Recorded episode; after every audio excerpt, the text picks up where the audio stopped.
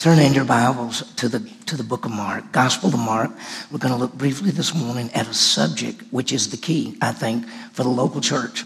And we are beginning a new year.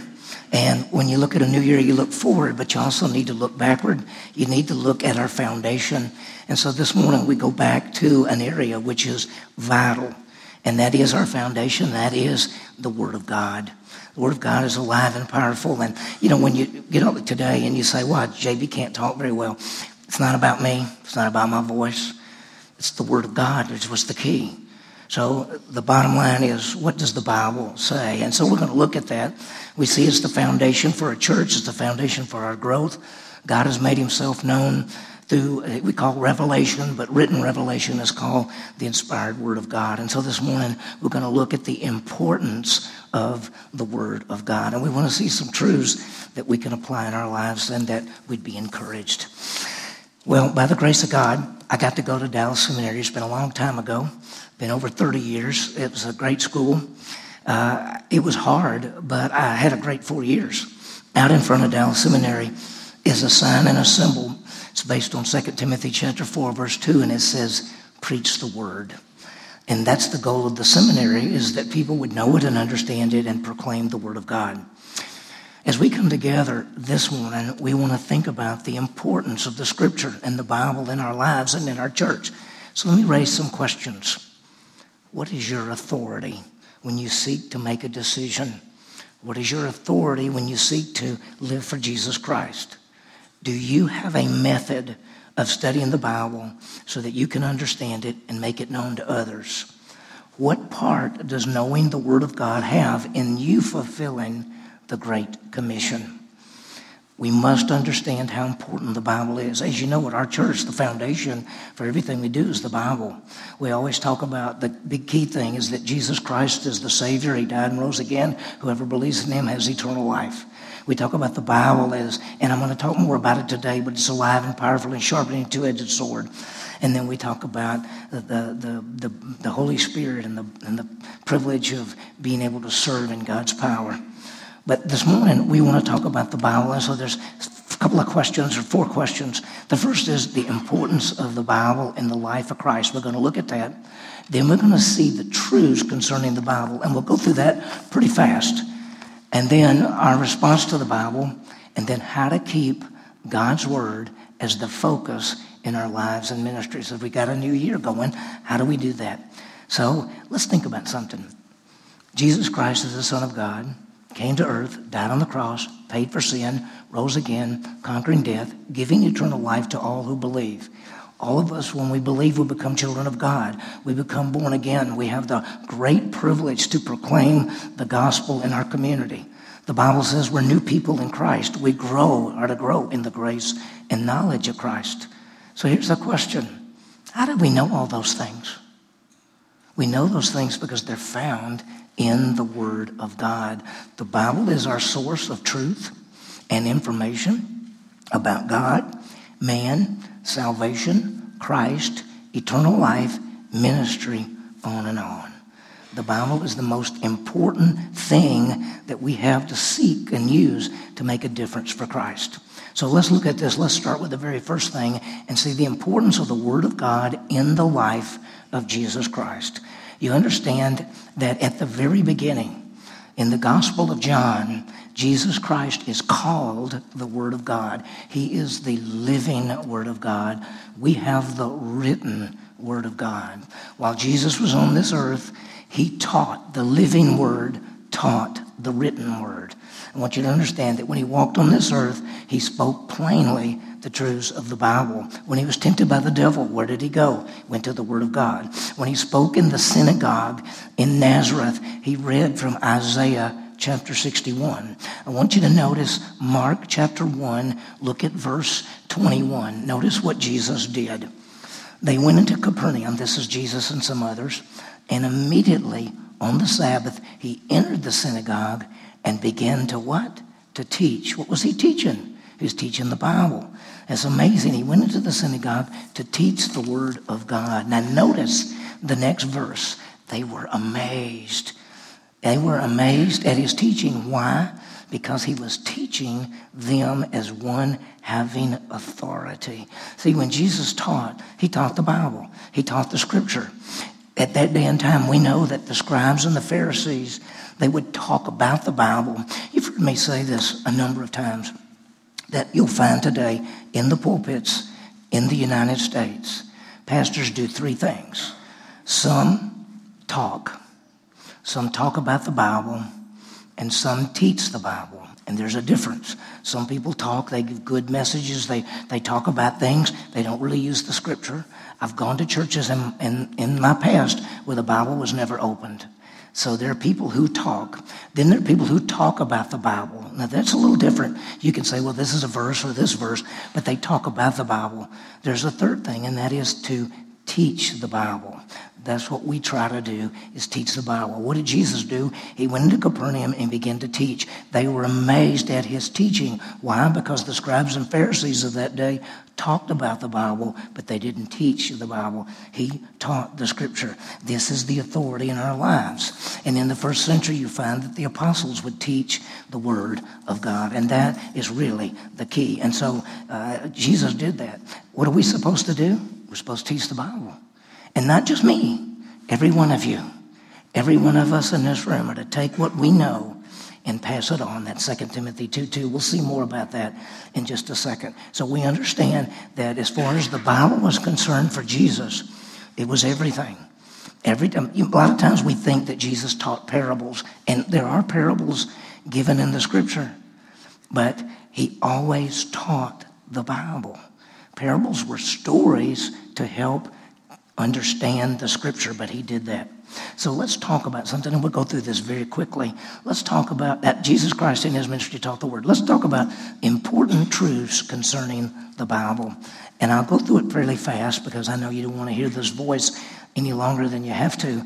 But first of all, the Bible is our authority. It is. It's the authority. It's uh, we. When I get up, I'm not your authority. The Bible's the authority. I can give you opinions, and sometimes I might say, well, you know, here's what I think, but you know, it doesn't really matter what I think. What matters is what does the Scripture say? It's the authority to our lives. We talk, uh, we talk about people. I've had people come to me and say, JB, how do you make up your sermons? I don't make up sermons. I already have my message. We've been doing Matthew, right? We're in Matthew chapter 5, 6, and 7 right now. We're going through. Well, I don't have to go make up anything. I go to Matthew chapter 5, and we teach through Matthew chapter 5. That's what we're supposed to do. It's the authority. There is no other authority in our lives other than the Word of God. Now, the very first part of the of the early days of the church, as God was adding to the scripture, the apostles were the authority. And then the canon of scripture was completed. So the first thing the Bible is our authority. The second thing, the Bible is inspired. Uh, Brian quoted the verses at the beginning, and that's why I wanted you to hear those. 2 Timothy 3.16 says, all scripture is inspired by God. That means God breathed. That means it's from God. God gives us his revelation in a written form. You may not understand this. You may not realize the importance. You hold in your hand the Word of God inspired given by God to us. He used people to do it. He, God breathed through them. People like Mark, people like Paul, but he breathed through them. And it's inspired. God making himself known. The, the next thing is it's profitable. As the verse goes on to say, all scripture is inspired by God and is profitable for teaching, reproof, for correction, for training in righteousness. The Bible helps us it's profitable. It helps us grow. It helps us to understand the truth. It helps us to mature and be equipped to serve. If we're going to grow as Christians, we got to have the Bible. So when you think about it, it's, it's our authority. It's inspired. It's profitable. It's alive. Now this is the part, there's several, these next two I love because this one says the Bible is alive.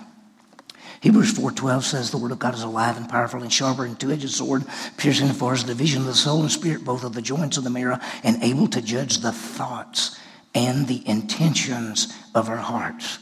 When you read the scripture, it touches us. It does that. It's alive. It not only knows what we think, it knows why we think it. That's why sometimes you read the Bible and you go, ooh, I, I better move on. Prof. Hendricks at Dallas Seminary, he'd be teaching something, and he'd go, Well, that's too convicting. Let's move on. You know, and that's what the Bible does. It is alive. It goes right to the heart of the issue. This is not just some book. This is not a book like all the other books. This is the inspired, alive, powerful, profitable Word of God. And you have it. You have it in your hands. You have the privilege to read it and study it every day, anytime you want to. We live in a country that we meet together every day if we wanted to. We don't just have to meet on Sunday, we can meet anytime we want to because we can study the scripture. There's, this is the next one is one of my favorite ones, and that is the Bible is effective. Isaiah 55 11 says, The word of God never comes back void, but accomplishes the purpose that God sets out.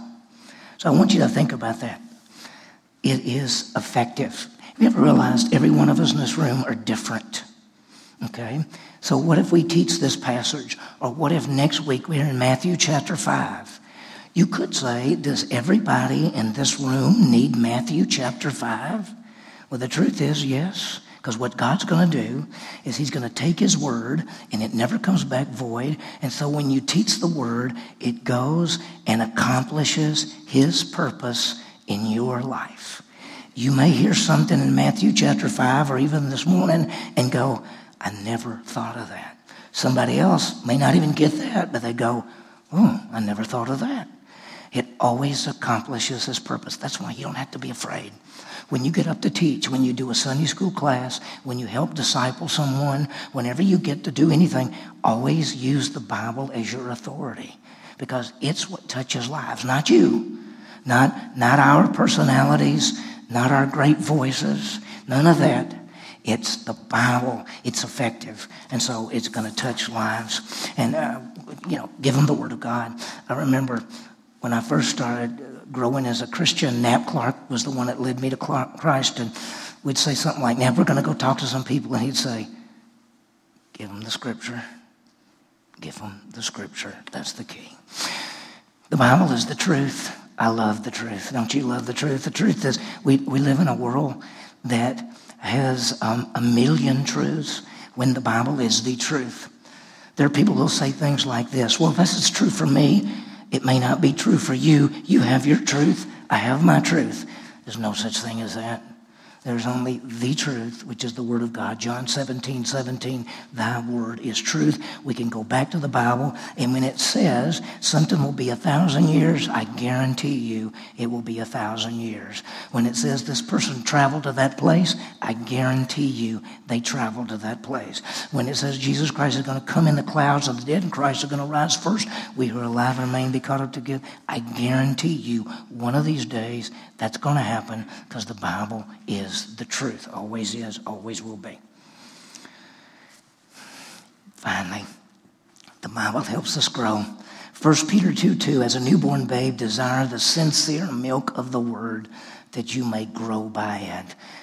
Catherine's uh, little boy, Cole, he's still nursing, of course, and boy, when he's hungry, he's ready to go get it. The writer, Peter, says, as a newborn baby, desires the milk. You desire the Word of God. And it goes on to say, so that you can grow. If you want to grow as a Christian, if we want to be conformed to the image of Jesus Christ, if we want to grow and be different and, and, and be mature, it's going to go back to the Bible. That's what helps us grow. I love 2 Peter 3.18. Grow in the grace and knowledge of Jesus Christ. The only way you can find that is the Word of God. So you think about the Bible, all of these things we've seen takes us to the next part. What's our response? What are we supposed to do about all this? Well, three things. In Ezra chapter 7, verse 10, now if you've ever had my 2 2 class, you've heard me teach this. But in Ezra chapter 7, verse 10, Ezra purposed in his heart that he would do three things. He would study the Bible, he would apply the Bible, and he would teach the Bible. That was his plan, and he wanted to live it out. The same is true for us. We're to study the Word of God. 2 Timothy 2.15, study to show yourself approved to God as a workman not, not be ashamed, handling accurately the Word of God. We're to study the Bible. Now, I've had people say, well, no, JB, that's your job. No, my job is to study and to teach this. But your job also as a Christian is to know it, to study it, to dig it, to understand it, so you can rightly divide the Bible. We have a method of interpretation at our church that we teach is called the historical, literal, grammatical interpretation. We see the Bible in its historic context, the literal meanings of the word, and grammatically how it fits together. That's why when it says, a passage says a particular thing, it says a particular thing. We have a method that we call observation, interpretation, application to help our people put it together. Context is a key. Let me give you two things. How many of you have heard this? Where two or three are gathered in my name, there I'll be with you. Everybody's heard that. Most people think that means that, that you've got an issue, you gotta you wanna talk about something. Let's get a couple of Christians together and let's pray. And if we come together, then God will hear us. That's not the context of that passage at all. In fact, if you look at the context of that passage, it's talking about people who are, are going to be removed from the body because of their sin. And at the very end of that passage, it says, Where two or three are gathered, I am with you. He says, I'm with you when you make the decision to remove a person from your body. It has nothing to do with a couple of people getting together. And by the way, I've had people say, You get two or three together, God will be with us. I think He's with us all the time. He's with me. I don't have to have somebody else with me, right? So that passage is not dealing with that. I got one more. There's one that says, Let the peace of Christ rule in your hearts. Everybody says, How do you know? Should I go to the ball game or not? I don't know. Do you have peace about it? Let the peace of Christ rule in your hearts. That passage is not talking about decision making. In fact, it's actually saying the verse in the context says, as believers, get along with one another. And the passage actually says, let the peace of God rule in your plural hearts. It's people, but people don't look at the context. You have to do that. You have to study the Bible and put it together. The second thing was to make application. Philippians 4 says, take the things you've been taught and live them out. That's the goal of the study of the Bible is application. Most people think the goal of the study of the Bible is knowledge. Why do you study the Bible? So I can know it. Why should you know it? So you can apply it. The goal of the study of the Bible is application. We want to do that. And then last but not least, Ezra also planned to teach other people. 2 Timothy 2 2, take what we've been taught, pass that on, and teach other people as well. I always do this. You've heard me say this many times, but it's just true, and you've got to hear it. I will be in a members, new members class or membership training class and I'll ask people, how many of you in here believe it is your responsibility to share your faith? How many hands go up? Every hand. Then I say, how many of you believe it's your responsibility to teach other people the Bible? And almost no hands go up.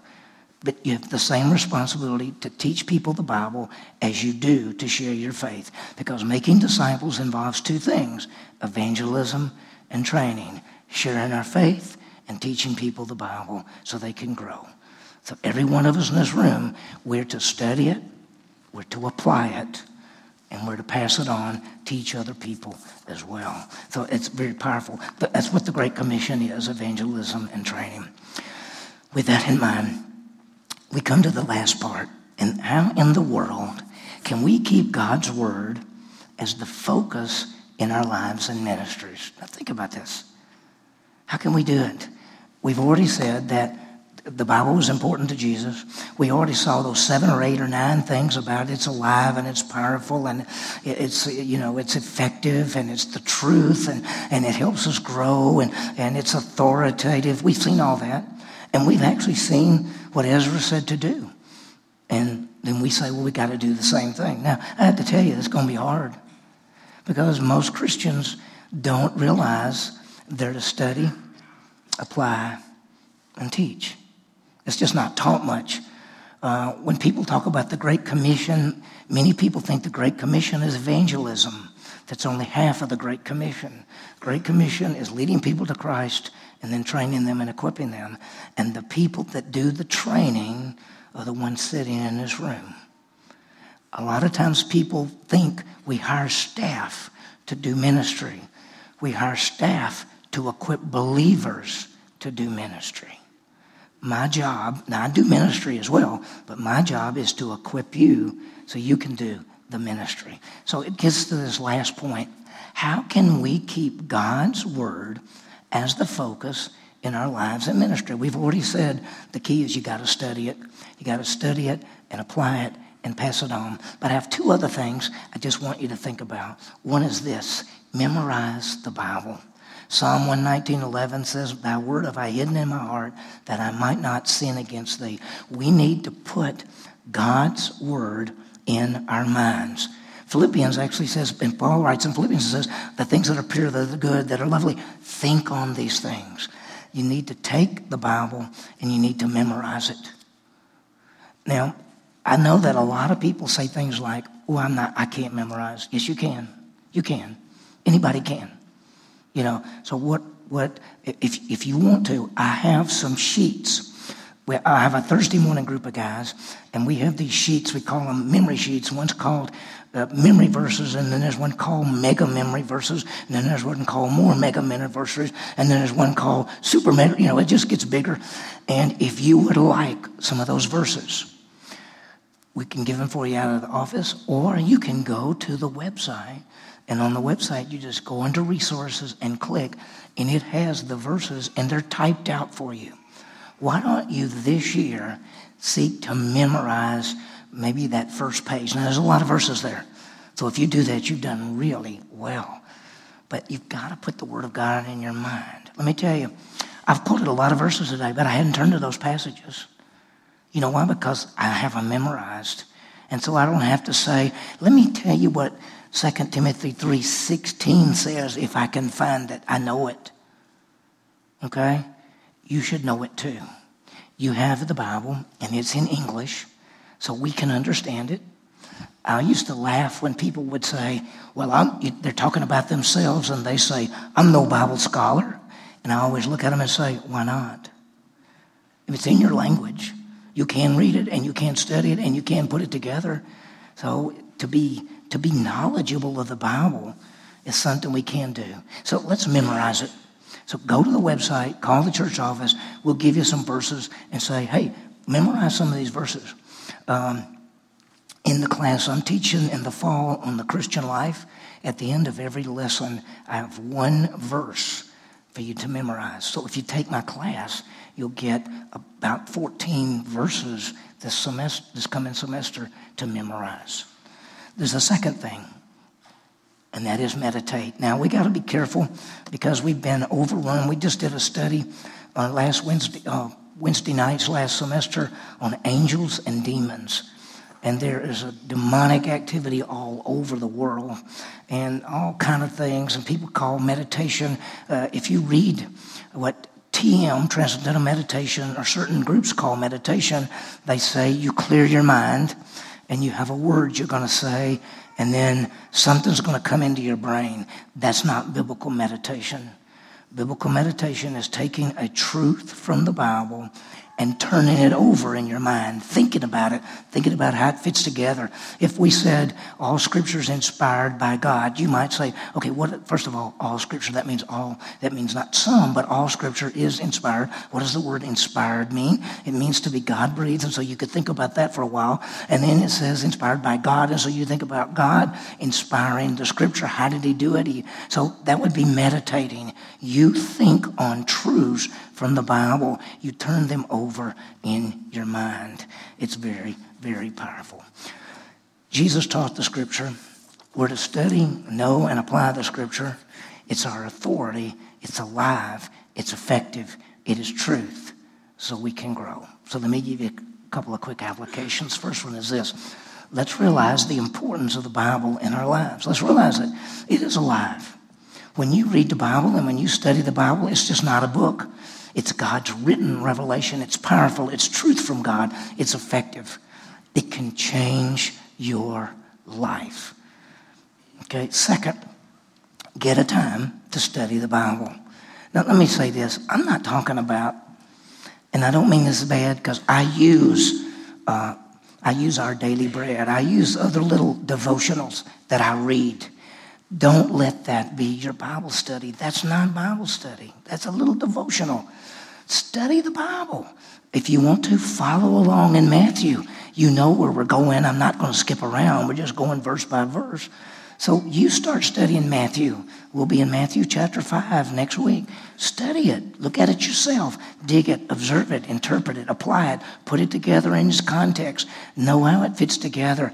Take the time to study the scripture so that you can know it, so that you can pass it on, so that you can live it out.